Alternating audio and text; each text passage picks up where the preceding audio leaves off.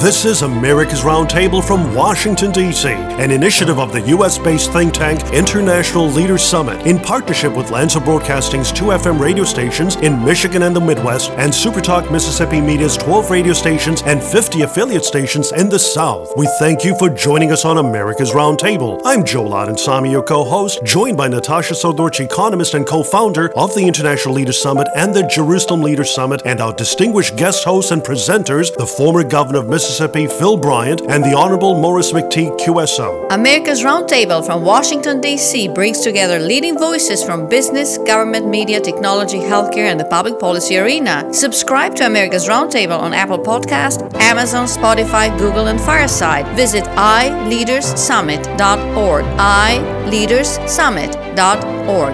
Welcome to America's Roundtable. This weekend on America's Roundtable from Washington, D.C., we're delighted to welcome to this program U.S. Congressman Mike Bost from the great state of Illinois. In the 117th Congress, Representative Bost serves on two key committees Veterans Affairs and Transportation and Infrastructure. On the Veterans Affairs Committee, he serves as the ranking member, the top Republican on the committee. Congressman Mike Bost is a U.S. Marine Corps veteran, and without any further delay, and on behalf of our engaged listeners in the Midwest and the South, we welcome to America's Roundtable Congressman Mike Bost from the great state of Illinois. Welcome, sir, and a good morning to you. Welcome, Congressman Bost. Good morning. Thanks for having me on. This past week, Congressman Bost, after Thursday night shelling of a nuclear plant, Putin's Russia has taken control of Europe's largest nuclear power station in Ukraine.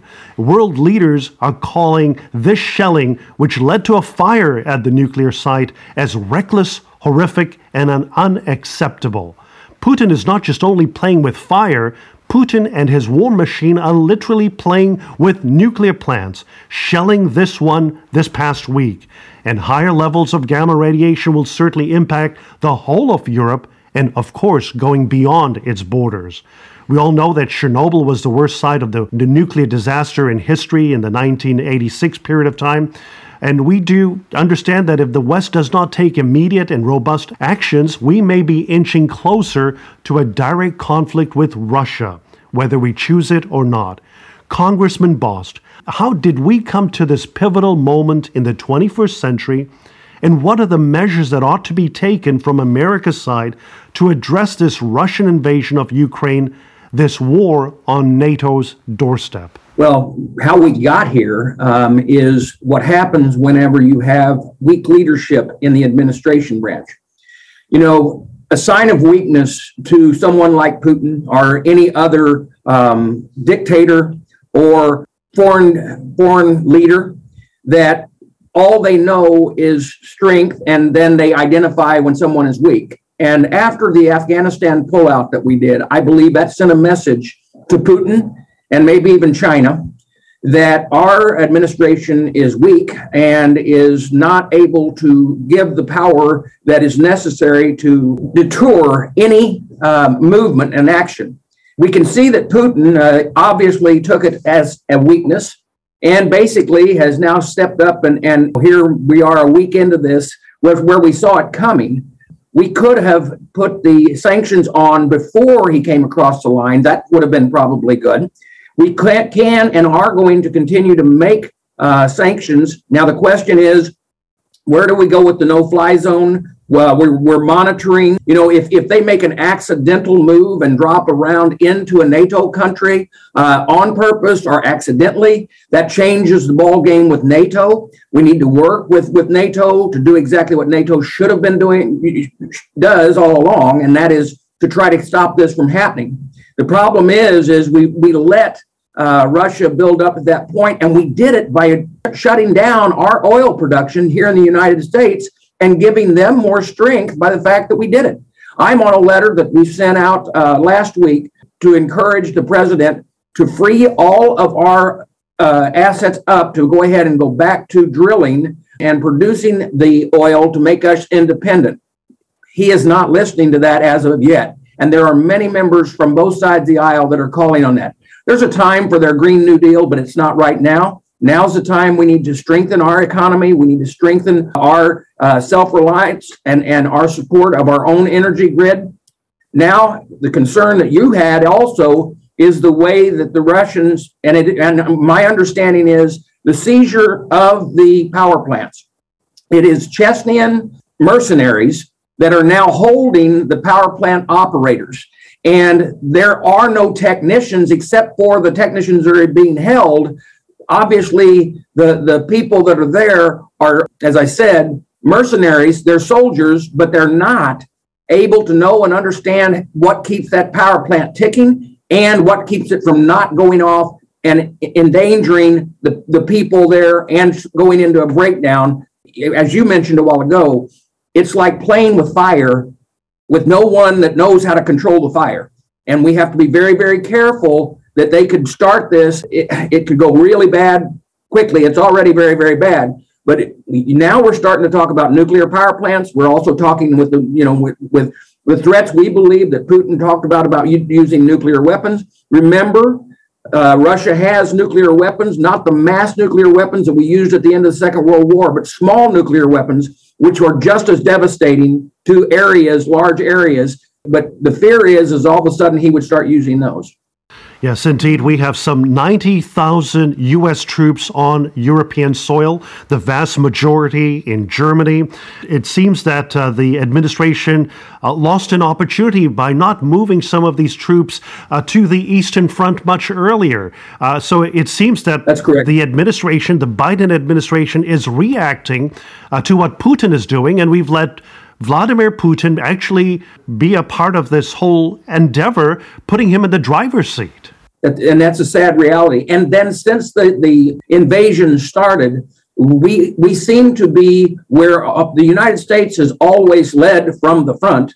We are let NATO lead, and we're reacting, as you said, uh, and and that is not a position that the United States has been in before. There was a call from someone who was formerly in the previous administration. He, I, I was listening to a report with him. We sent the Javelin missiles. We're getting those to the Ukraine to try to help. You know, when that caravan was stopped last week, it's rolling now. But when it was stopped last week, had we got them six or six to 10 A-10s, they would have been able to, because they have pilots for the A-10s there. They could have destroyed that caravan before it ever started moving. But now it's moving, and the people, civilians, and and Ukraine army as well, are standing in the in the way. And basically, they're going to stand there and let them run them over. And it's so sad because I believe that there's many, even Russian soldiers that don't want to be there. You know, the, the, the drive of the Ukrainian people, they have something they're fighting for. They're fighting for their freedom. They're fighting for their nation. They're fighting for for for their independence and, and keeping their independence. These Russian soldiers, they don't know what they're fighting for. They just got kind of sent there. And that is a whole different mindset when you come to a to someone who is in the military. It's one thing if you know what you're fighting for, but just being put out there and and the thing is, many of those soldiers have relatives that are in Ukraine. They have family, they have friends, they have uh, acquaintances. That why are we fighting you? And and my hope is is that someone on the side of Russia wakes up and and, and think about this. And your listeners know this, but people are being arrested. You can you can protest with your freedom of speech under our Constitution in the United States, and it as long as you don't destroy property or take up arms, you're not going to be prosecuted for that. These Russians that are now protesting in the street against this, you've got to understand that is that's they're sacrificing because they can face up to 20 years imprisonment, if not worse. And they're still screaming, stop, don't do this. So when the Russian people are standing up against Putin when they know the dangers, and let me tell you this, we're also making sure uh, there's many of, of the are on the world scene that are trying to identify and see that a lot of this is war crimes and that once you have an, a leader that started down the path of war crimes, that's going to be an outrage from the world that I don't think Putin has ever seen. I, I, don't know how he got over his skis this far, but I believe, as many others, I was listening to Condoleezza Rice last week, and, and she said that this isn't the Putin that she talked with back whenever she was in her position that there's been a change. And and i don't know what that change is whether he sees he's getting older but he saw no power coming to russia to the level he wanted. He has this dream of re- reuniting the ussr well the world will not let that happen Right, and Congressman Bost, I would like to draw analogy actually with the Balkan conflict in Yugoslavia at that time. And we made a big mistake basically because on the verge of Yugoslavia's attacking, or actually Milosevic's uh, Serbia or Yugoslavia going west to occupy Slovenia, Croatia, Secretary of State Baker said, We do not have a dog in that fight. This is the similar situation that happened here. In this case, when White House spokesperson Psaki said on behalf of Biden's administration that we are not going to send U.S. military troops to Ukraine's defense or to Ukraine Russia's border. At that point, there was no credible threat. Right after, the day after, Russia attacked Ukraine. So instead of, I mean, we should have projected right. a credible threat, which probably would have happened if Trump was in power. Right. Now, we, we saw similar situations. So Russia attacking Ukraine. Now it's a ninth day of invasion. Economic sanctions are not working, are not deterring Russia from further invasion and further advances on the field. So, what are the next steps? I mean, you mentioned no fly zone. Why are we not applying no fly zone? What are the reasons? I, I, believe that we have to get, it was the same reason why they didn't originally put the SWIFT uh, in place. Uh, our allies in NATO, they, they have to have unanimous agreement uh, to make that move. And then in, in putting a, a no-fly zone in, there are those who are, the reports we're getting is, is the administration has a fear of this would escalate where you then have a nuclear power all of a sudden declare war on a lot more than Ukraine. But the reality I'm seeing is is I'm afraid that, that if we don't stop him here, he will declare war on the next nation and the next exactly. nation and the next nation.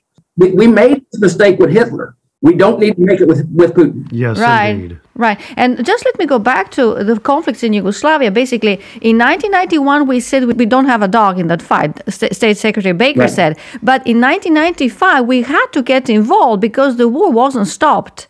So basically, after Europeans tried and were, there was huge inertia, it was United States that got involved that, that the war came to an end. So basically, we're saying now we're not getting involved, but we don't want the same scenario right. in Ukraine. So we need to look at any possible other different kind of solution. I agree. And and here's the thing.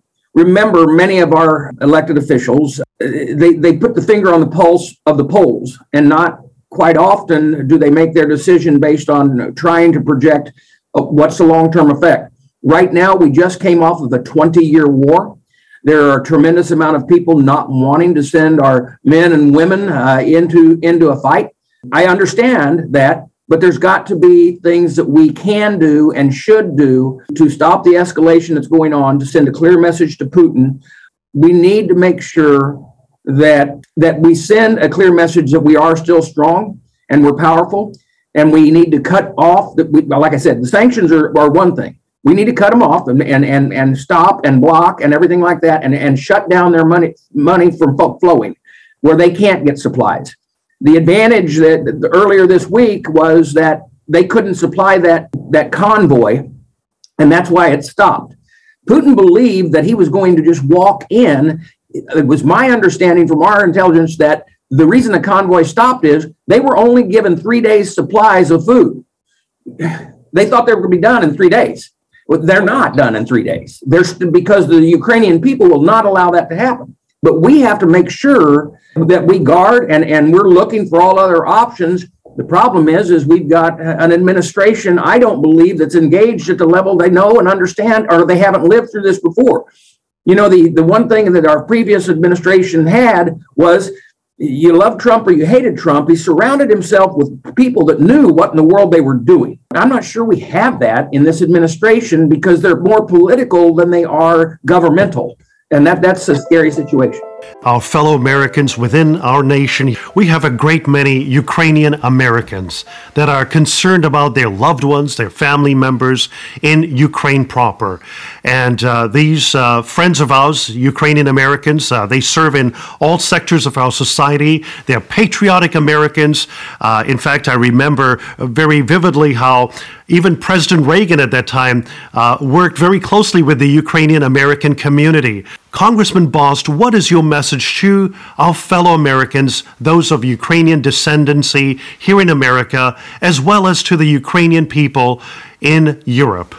I actually served uh, in the state legislature with a, a, senator who was from one generation, and he was actually the Chicago, one of the leaders, he and his brother, were one of the leaders of the Ukrainian U.S. support group out of Chicago, the very large organization.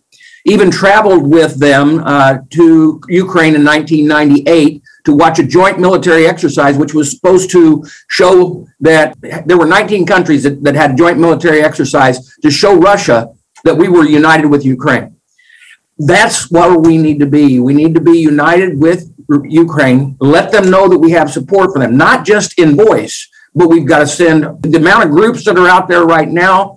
I know there's one individual that are sending arms. They're quite trying to clear that right now to get those over there. We need to get the equipment to them that they can defend themselves, and we need to help them every way that we possibly can. And I want to encourage those that are communicating with their family and friends still in country to the men that are continuing to fight that they do that. The women, children, uh, elderly, if you need to get out, please get out, go to Poland, go where you need to go. Let's get through this together. And I'm going to be working every way I can to find solutions that don't violate international law, but truly go after the war criminal that Putin is and make sure that they understand we're not going down this path. Also, encouraging people in Russia to work and understand that they have a problem with their leader and they need to correct that problem from within too. Right. I mean, as you kindly mentioned earlier, basically Russian anti-war protests for the courageous people of those that are against the war. There were 8,000 people that were arrested so far.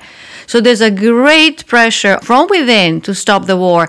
And then also we owe it to uh, to Ukraine. As you mentioned earlier, attack on another NATO country would change the ball game altogether. Right. But but because we play by the rules. I know. Russia doesn't play by rules. I know that. So they are they are attacking a sovereign country in Europe today. And basically if we go back to 1995 when where Budapest memorandum was signed between President Clinton at that time, Boris Yeltsin as Russia's president and, and a local leader of Ukraine, we committed to protect Ukraine, and Ukraine gave away all nuclear weapons at that time. All their nuclear weapons. Correct. And Russia also said they're going to protect it. So we do have that international backing. We have moral authority. We have right and responsibility based on Budapest memorandum as well to protect Ukraine. So I think we need to take things into our hands in a much yeah. more robust way. Yeah, and, and the problem is is we have to convince because remember if we go down this path, the administration can't do it without congressional consent. And how do we convince a majority of the members of Congress to be in support of this and the American people to be in support? I believe the American people are in support, but the American people, as I said, uh, after coming off of a 20 year war, they have a real fear. Unfortunately, that fear can only be enhanced if we don't stop Putin now. Congressman Bost, what were your impressions of President Joe Biden's speech this past week, the State of the Union address? And what is your response to our fellow American citizens regarding Biden's message as we face significant domestic challenges on the economic front and with our U.S. southern border just basically opened up to an invasion coming from the South uh, with 2 million illegal immigrants? Well, let me tell you the problem I saw with the speech he talked in general about very little, and he did not deal with the issues that have fallen apart in the last year. As you mentioned, the loss of control of our southern borders, the amount of people dying from the fentanyl that's being brought from China and then across into the United States across our southern borders. He did not mention the fact of how our pulling out of Afghanistan and the loss of our 13 veterans there, 13 military personnel there, he didn't mention the fact, though he made a threat, kind of, to Putin, he didn't do anything to say, hey, we're going to make it so bad on you and we're going to produce the amount of fuel that we need that we become independent again. And it's going to become very ugly for you. And, and he, he didn't do any of that. He wouldn't back off his Green New Deal. And because of that, you know, usually there is somewhere in most state of the unions, whether it's Republican or Democrat, some capture of, of the American people and what they're doing. And I'm telling you, I and, and I don't know what the line at the very end meant by go get him, man. I, I didn't get that one. So it was a, and understand I was not in the room, obviously. I, I actually had, had my COVID test right the day before, and that's when they said, well, you're going to be in the hotel room for five days. So I got to watch it on TV like everybody else but I was looking for something and I got nothing. And, and that, that, that's a shame because that is a time when your president should rise uh, to the occasion and truly bring forward his A game. And, and I guess there's not an A game there. Any final thoughts for our listeners, our engaged listeners in the Midwest and the South, Congressman Bost? Well, let me tell you that we need to reach out if there's a, a, a, secure, a secure, so you know you're doing it right, a secure charity that you can give to to help the Ukrainian people, or in any other ways that you can help, please start doing that. We are a nation of, of givers. Give to them. Like I said, make sure these organizations that you're giving to truly are the ones that, that give to uh, and, and are getting it to the people in need. If, if you don't want to do it by giving arms, which is one group is, give humanitarian efforts because there's people that need supplies. I have my own brother-in-law is over there right now as a, as a missionary working to get people out, taking supplies in and bringing people out. There, there are people on the ground that you can support. Please support them. Indeed, this weekend on America's Roundtable from Washington, D.C., we're truly honored to be joined by U.S. Congressman Mike Bost from the great state of Illinois. And he serves on two key committees Veterans Affairs and Transportation and Infrastructure. And on the Veterans Affairs Committee, he serves as the ranking member, the top Republican on the committee. Congressman Mike Bost is a U.S. Marine Corps veteran. We truly thank you for your service to our nation, Congressman Bost, and your continued leadership in advancing our shared values and principles. Thank you, sir, for joining us this morning. Thank you, Congressman Bost. Joe and Natasha, thank you as always for having me. If the West does not take immediate and robust actions, we may be inching closer to a direct conflict with Russia, whether we choose it or not. This is not one of America's proudest moments as authoritarian regimes observe weak U.S. leadership. This past week, Natasha Srdoc and I had the opportunity to discuss the invasion of Ukraine with Senator Pat Toomey, ranking member of the U.S. Senate Banking Committee. When asked about India's abstentions in the United Nations to condemn Russia, Senator Toomey stated that he was disappointed by India's decision. The United Nations voted overwhelmingly for a resolution that deplored Russia's invasion of Ukraine and called for the immediate withdrawal of its forces. And this past week on Wednesday, in an emergency session of the UN's General Assembly, 141 of the 193 member states voted for the resolution, 35 abstained, and 5 voted against. And in our discussion, Senator Toomey suggested more robust sanctions against Russia.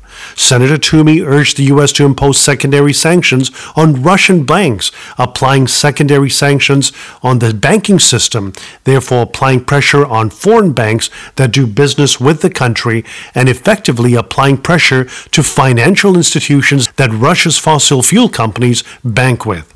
Senator Toomey also called for sanctions that include shutting down Russian exports, namely Russian oil and gas. He stated, and I quote, my goodness, we're sending the money to Putin to finance his war machine while it slaughters civilians. That shouldn't be happening. I think we should be going after the Russian energy sector, unquote. Congressman Mike Bost from Illinois stated, and I quote, It's unthinkable that the United States is helping fund Putin's war by buying 700,000 barrels of Russian oil and petroleum products per day. I co sponsored the Prohibition on Imports of Russian Oil Act to put a stop to this practice. We must hit Putin where it hurts Russia's energy industry. Unquote. Indeed, if America wants to remain relevant in this world rather than giving its leadership seat to China and Russia, then we must lead with principled actions.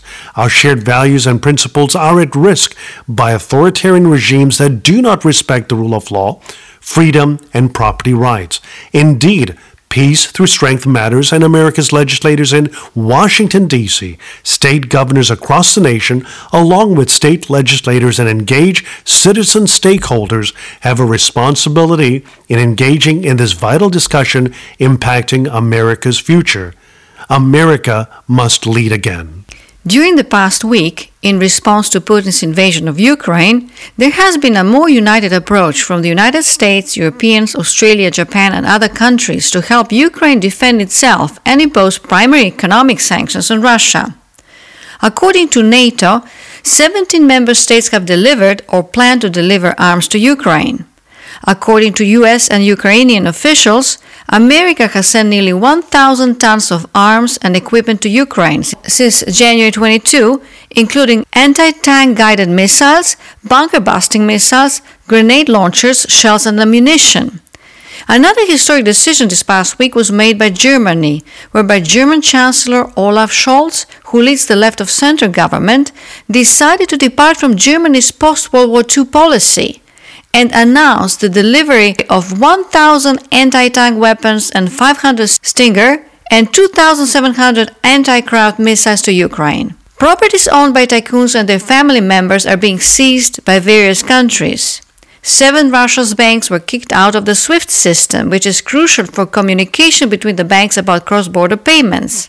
The US Treasury cut off Russia's two largest financial institutions, Sberbank and VTB Bank, from processing payments to the US financial system. As a result, European subsidiary of Russia Sberbank entered bankruptcy proceedings in Austria. Sberbank's branches in Croatia and Slovenia were sold to local banks. However, according to Reuters, Sberbank's operations in Switzerland won't be impacted and will continue to do business as usual. And this is where secondary sanctions come in. Secondary sanctions put a pressure on a third party, individual, business entity, or country which engages with sanctioned country. In case of imposing secondary sanctions, Switzerland would have to block Russia's Sberbank, otherwise, the United States will sanction Switzerland. Sanctions imposed on Russia so far have not deterred Russia's further invasion of Ukraine. We hope and pray that the most recently imposed sanctions will have a desired impact. This is America's Roundtable from Washington, D.C., an initiative of the U.S. based think tank International Leaders Summit in partnership with Lanser Broadcasting's two FM radio stations in Michigan and the Midwest and Supertalk Mississippi Media's 12 radio stations and 50 affiliate stations in the South. We thank you for joining us on America's Roundtable. I'm Joe Samy, your co host, joined by Natasha Srdoc, economist and co founder of the International Leaders Summit and the Jerusalem Leaders Summit, and our distinguished guest hosts and presenters, the former governor of Mississippi, Phil Bryant, and the Honorable Maurice McTigue QSO. America's Roundtable from Washington, D.C. brings together leading voices from business, government, media, technology, healthcare, and the public policy arena. Subscribe to America's Roundtable on Apple Podcast, Amazon, Spotify, Google, and Fireside. Visit iLeadersSummit.org. iLeadersSummit.org.